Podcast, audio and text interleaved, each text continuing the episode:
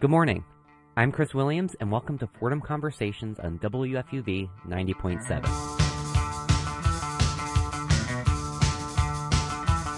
Have you ever looked at something so horrifying that you couldn't look away?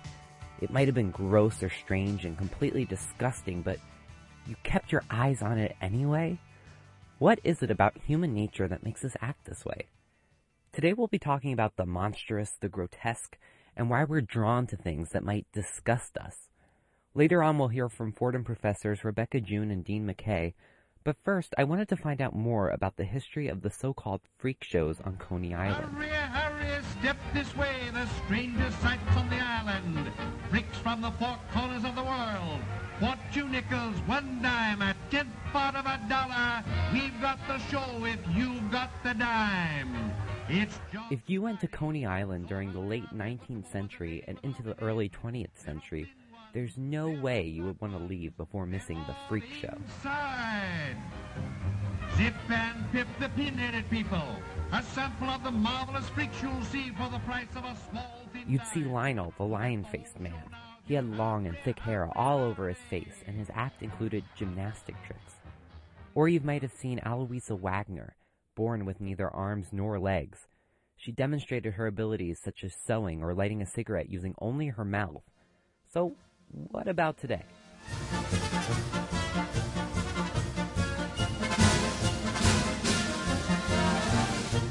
Adam Rinn grew up on Coney Island, and now he teaches a sideshow class for people who want to learn how to eat fire, walk on broken glass, or survive an electric shock. He wants to keep the sideshow tradition alive, but not the exploitative part of it. He says it's all about celebrating differences. You teach a class, a sideshow class, right, on Coney Island? Yeah, I teach the uh, side, the Coney Island Sideshow School, and I'm the dean and professor of the Sideshow Skills Workshop. So, what kind of things do you teach? Uh, we teach what are called the working acts of the sideshow. So, in that class, um, the students will learn sword swallowing, fire eating, uh, how to do the human blockhead. So, how do you teach these things? You know, it's it's not something that's like it's something that you can actually teach them. Well, anything, and I mean anything, can be learned. Uh, the only barrier that separates the actual learning from, you know, the, the, the only thing that's, that, that, that, that prevents a student from learning these things is what goes on inside their heads. If you come in with the right attitude and a willingness to learn, you'll learn it, yeah. So, how long is how long does it take to learn these things? To learn these Well, performances? some of the acts are taught and learned easier than others. Um, so you've got, let's say, on the easy end, um, laying on a bed of nails. I mean, just lay down on it. It's a matter of your comfort level. Um, whereas learning fire eating can take quite a while depending on your comfort. No one is used to having a fireball thrust in your face. So it does take a certain amount of courage, a certain amount of, of really kind of, you know, mind control to be able to overcome any kind of fear associated with that.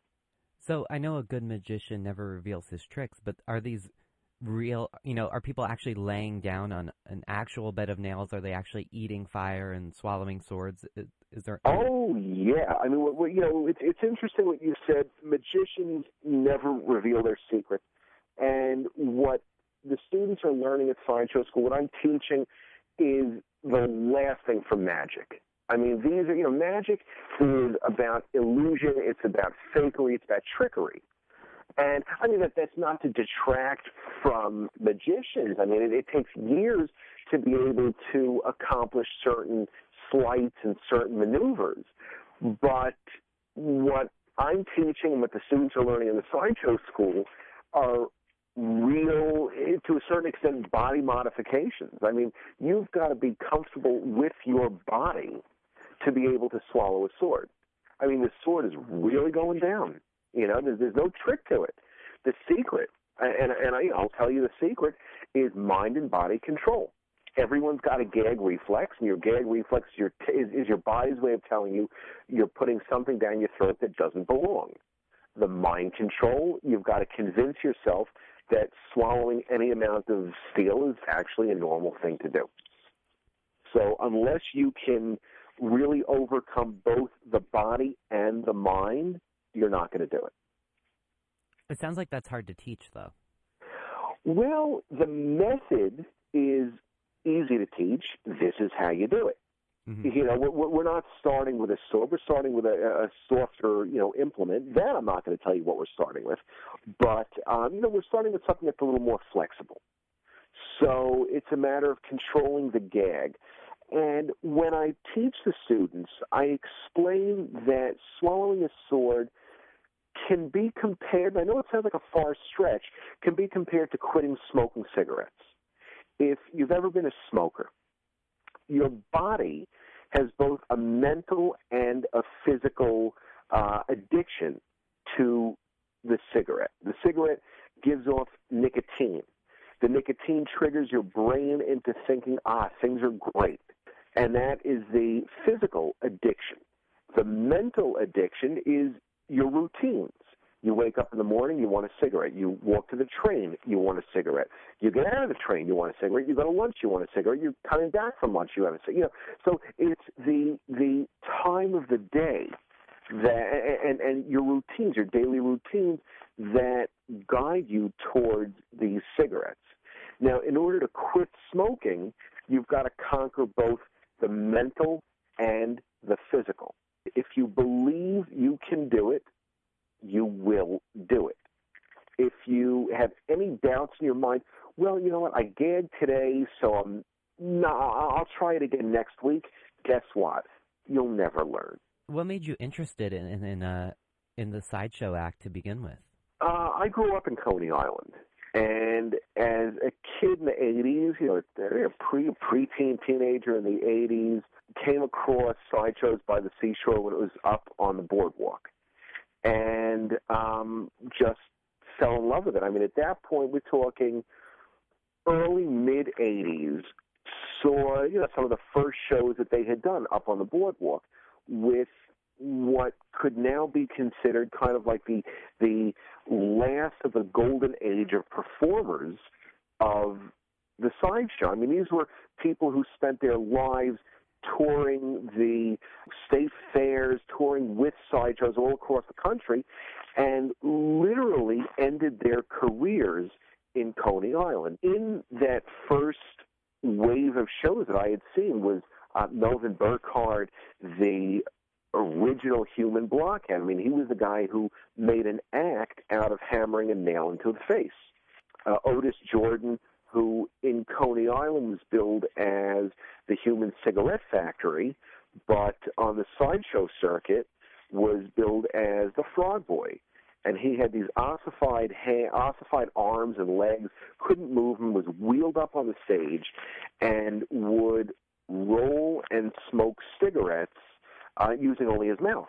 I think what you just were talking about kind of segues into another thing I wanted to ask you about is sort of the history of sideshows because for me when you know when I think about you know older sideshows you know they were known as freak shows and a lot of times a lot of the performers were physically deformed or had some type type of condition you know where they had hair all over them or something mm-hmm. like that do you feel like that was exploitative because I mean today it seems like it's more about performance now traditionally there were different tiers within the sideshow.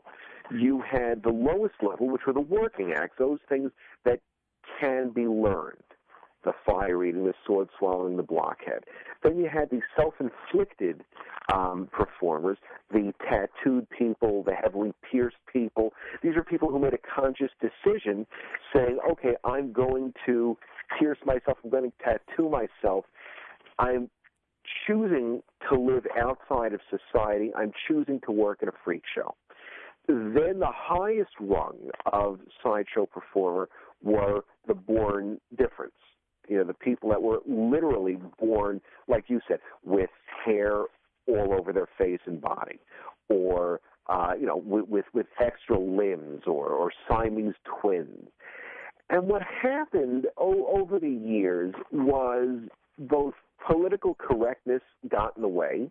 You know, people were looking and saying, I should say, you know, spectators and, and those on the outside were looking and saying, you know, you're exploiting these people, you're putting them on display, and it's not fair.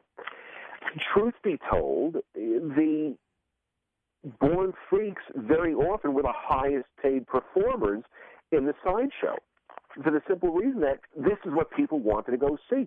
A lot of cases, it was the freaks that actually owned and ran the sideshows. So to say that they were being exploited, no, they really haven't been. They really weren't. I'm not saying in all cases. In some cases, I'm sure they were.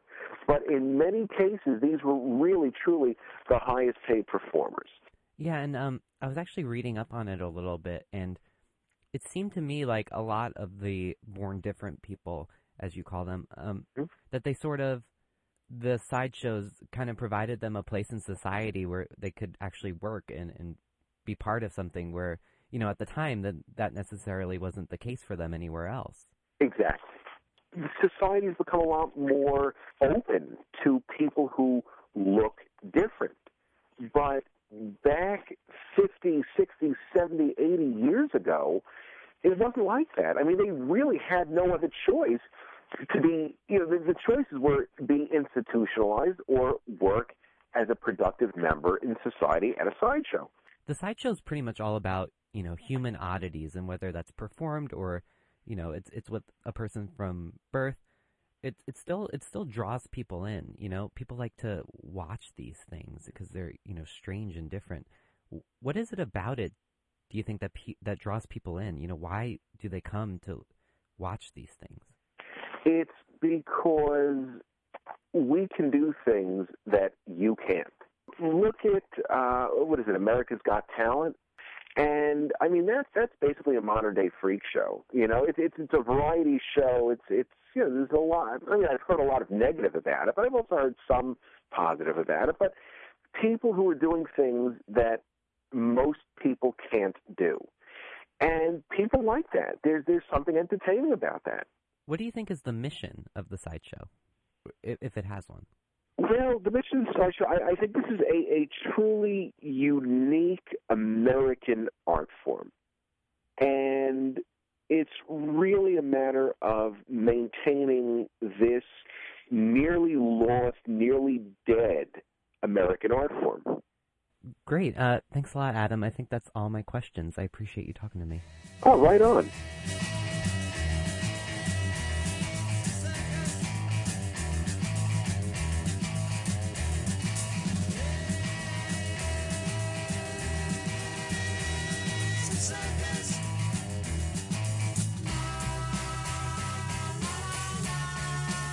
My thanks to Adam for joining me to talk about sideshows and freak shows on Coney Island.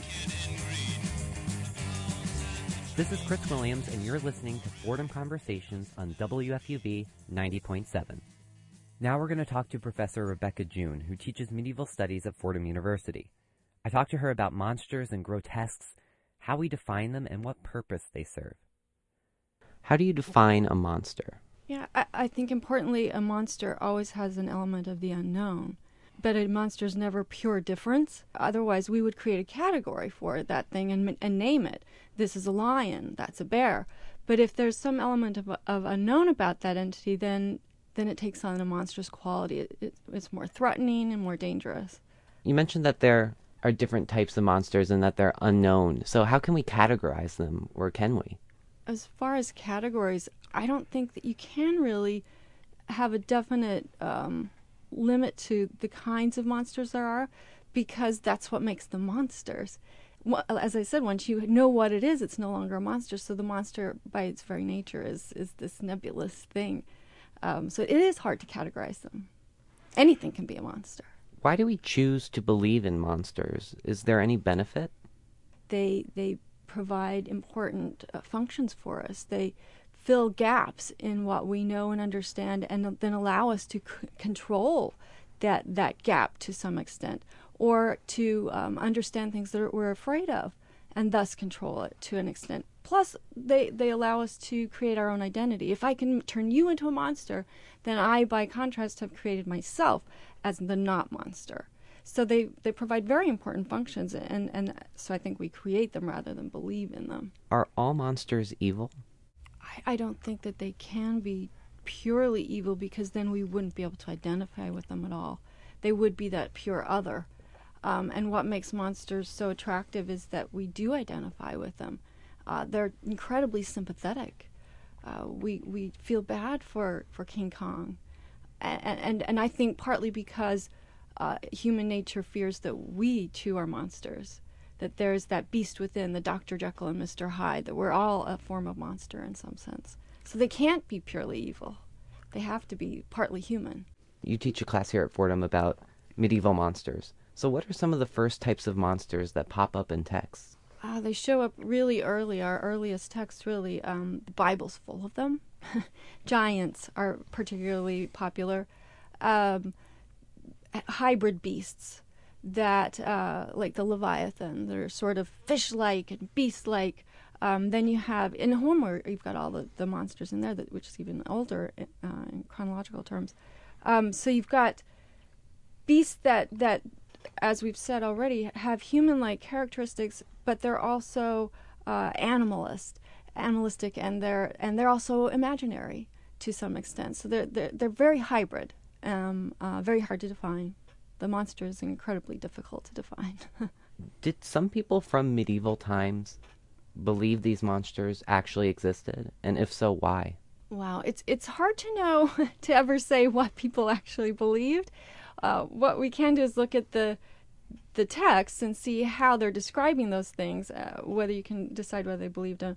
And so, in for instance, the Liber Monstrorum, the Book of Monsters, that's popular in the in the Middle Ages, you you have these categories: monsters, beasts, serpents, um, and so you get the sense that right there, there's a sense of difference between what a monster is and what a beast is. And yet, even within those categories, there's a difference in the way the, these creatures are described. Some of them are described as if they're very factual as, and accepted as truth, while others are, well, people say that these exist, I've heard that these exist, so there's definite skepticism about it. Um, so it's, it's always really hard to know uh, what's believed and what isn't, and why. You know is it belief because i've i've i trust the person who told me about this because i've actually seen it or because i just want to believe it? And i really like this story uh, very hard to say. Even today what what do people really truly believe in and uh, and see as monsters and what are they just afraid might be possible or you're just going along with the crowd how have monsters throughout pop culture shaped our conception of what a monster is part of the problem with with images is that once you do have that image, uh, uh, it is it, that be, that monster becomes fixed. Uh, you know the limits of what it's going to look like. Whereas in an oral tale, it they can create you can create anything in your mind. But then once it's fixed, it's easier to it it loses its monstrous uh, powers. So you've got to keep making it worse and bigger. So you know. I, I taught a class on uh, werewolves, and we traced images of werewolves over you know a couple of hundred years and they become increasingly macho and increasingly hairy and then they take on glowing eyes and these sort of robotic capabilities just continually escalating the monstrous capabilities of it otherwise it's it's not scary anymore once you put it on a page or put it on a screen it's ah that's just my friend the werewolf monsters in literature and movies are fictional but who are the real life monsters in our society? Well, I would argue that that all monsters are fictional to an extent.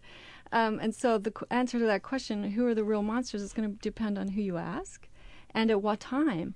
Uh, it's going to be a very different answer in the 1950s than it is today. You know, at one time, miscegenation is going to be the monster. At another time, might be hom- homosexuality. At another time, it could be, you know, Republicans, and for another person, Democrats. It depends on who's speaking. I, I, I did a, a an assignment in, in one of my classes with uh, students dealing with a story called Bisclavret. It's a medieval story by Marie de France about a, a, a man who's a werewolf. And he's gone three days of the week, and his wife doesn't know where he is. She doesn't know about this. Uh, she, of course, we have unknown here. We have a gap. She fills it in uh, with the monster that she would assign, which is adultery. Oh, he must have another lover. So he finally confesses that no, he's a, a werewolf. And she, in response, because all she knows of werewolves is that they're beasts that eat people, so she finds a way to consign him to to his werewolf state, to his wolf state, by taking away his clothing. And later on, she's attacked by the wolf, and her nose is cut off, and she's tortured to find out what's going on. And everyone responds to this story with sympathy for the wolf. Uh, so I assigned my students, I said, okay, if, if a wolf in the Middle Ages could represent things like incest and cannibalism um, and heresy, what is the monster that would be so bad today that you would actually have sympathy with the wife?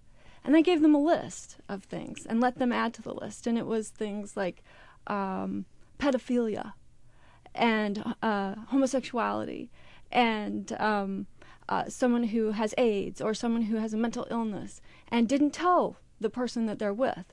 You know, would you think that this is such a bad thing that you would have sympathy for kicking them out?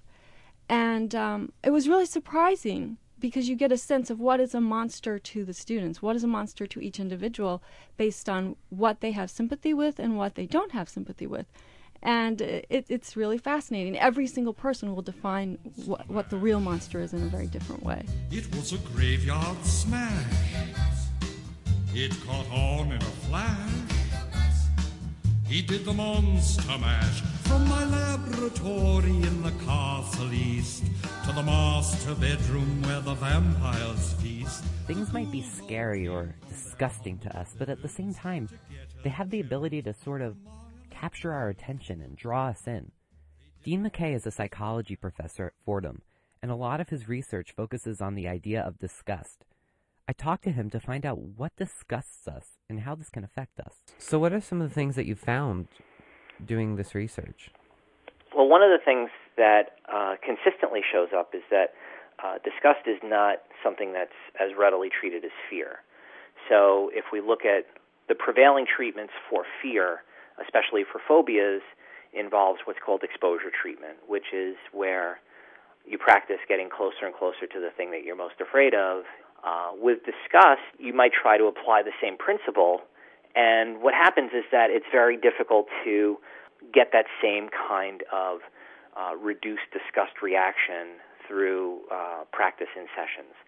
Uh, it can be done, but it just requires a little bit more vigorous exposure, more frequent exposure. Sometimes it needs to be done at a more gradual rate.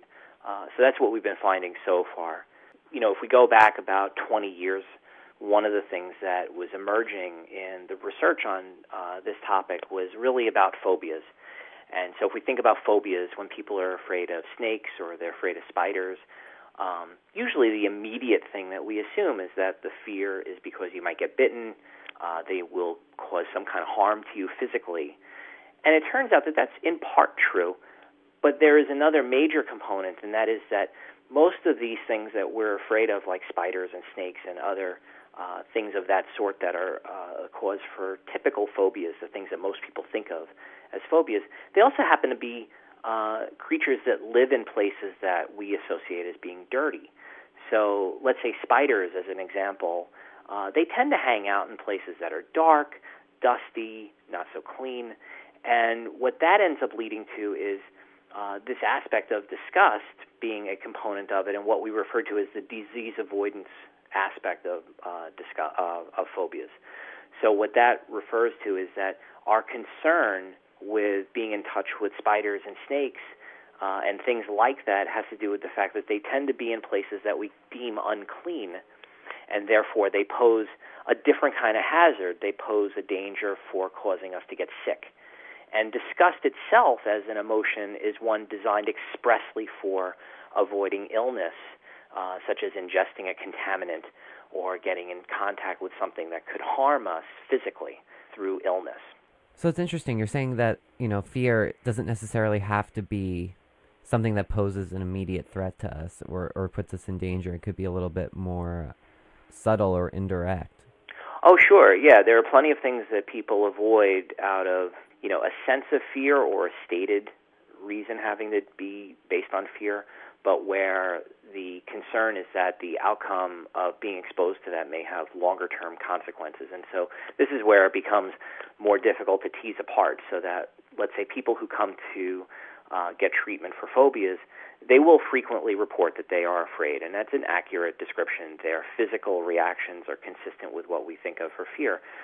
But on closer inspection and after doing things that involve exposure to the things that are fear um, based stimuli, then you start to find that some of these other aspects start to emerge, and, and in particular, the one that's consistently pretty pronounced is disgust. How, how can fear affect someone in the long term?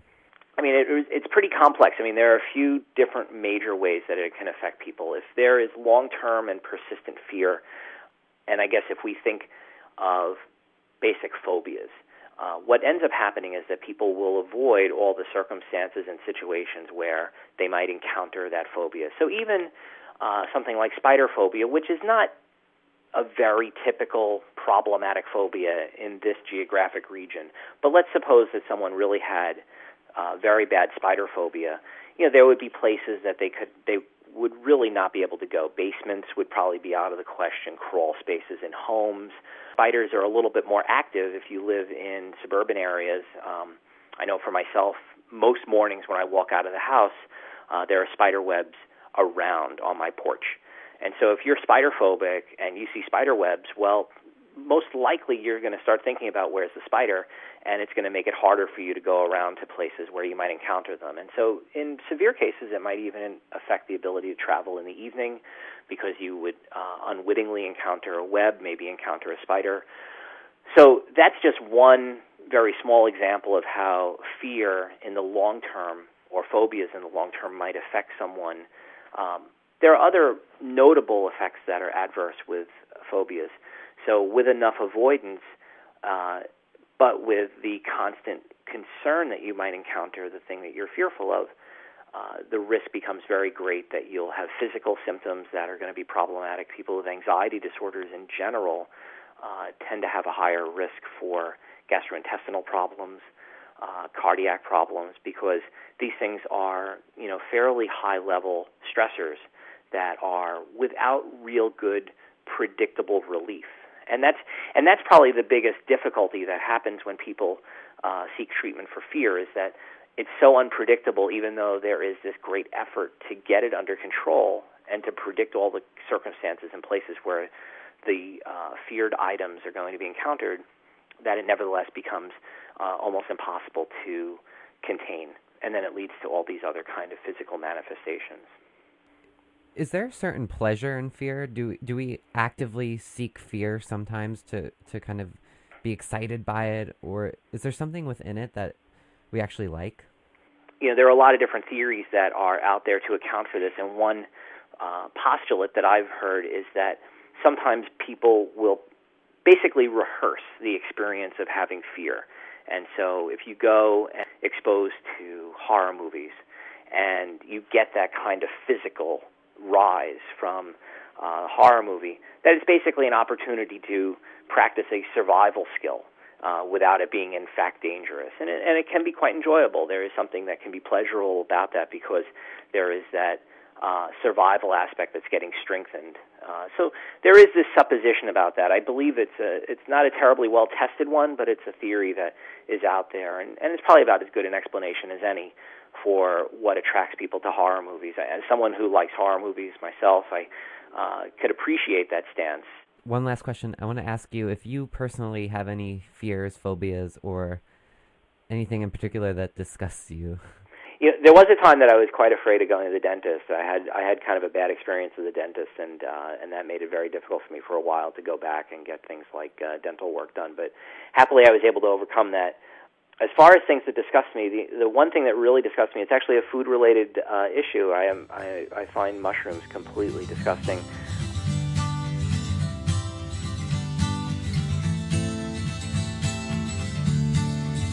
I'm not afraid of the dark. We've been here. Thanks to all my guests for exploring the topics of monstrosity and disgust with me. This has been Fordham Conversations on WFUV 90.7. We'll be back next Saturday at 7 a.m. And don't worry if you've missed a show. They're all available to download as a podcast or stream online at WFUV.org.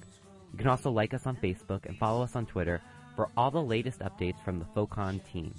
Stay tuned. George Bodarky and Cityscape are next on WFUV. For Fordham Conversations, I'm Chris Williams.